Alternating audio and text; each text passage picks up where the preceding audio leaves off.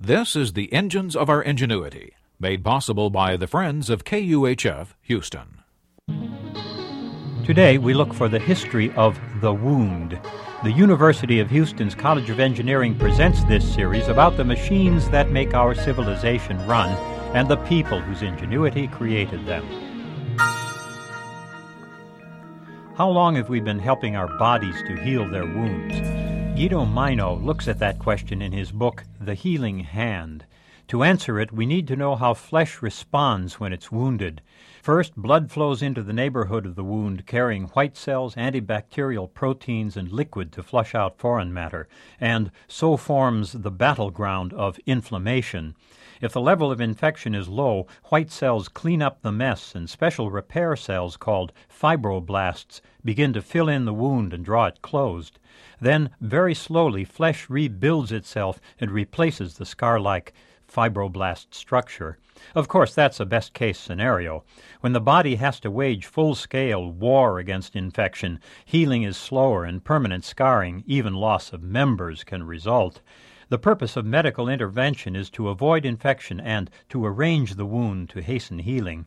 We'd think wounds would be the focus of the earliest medical work, but when anthropologists study our ancestors' bones and surviving Stone Age societies, they offer some surprises. For example, we find little, if any, use of sutures and no knowledge of tourniquets. On the other hand, most late Stone Age people did skull surgery, probably to relieve certain head pains and possibly as part of forgotten religious rites. Suturing is a fairly obvious means for closing wounds, but it also lets in infection. Even today, stitches are a poor idea when a wound is infected. While they didn't suture, some ancients used resin adhesives to close wounds.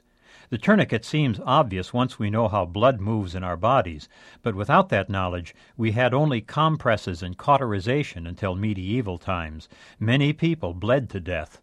Medicine has been a small but ever present part of the written record since the earliest hieroglyphics, but those old tablets say far more about herbal medicine than they do about surgery. Herbs were a princely art, surgery was only a skill, not a proper topic for writing. Still, the 3,700 year old Code of Hammurabi offers clues about surgery when it sets doctors' fees. On the one hand, it says if a physician has opened the eye socket of an aristocrat with a bronze lancet and has saved the eye, he shall receive ten shekels of silver. On the other hand, it warns if a physician should destroy the aristocrat's eye, they shall cut off his hand. We've taken wounds seriously for a long time. Once we start looking for evidence, we see clinical dimensions everywhere. Even in the lamentation of Jeremiah, who cries, I am wounded at the sight of my people's wound. Is there no balm in Gilead, no physician there? You have tried many remedies, all in vain.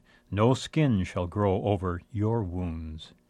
I'm John Lienhard at the University of Houston where we're interested in the way inventive minds work.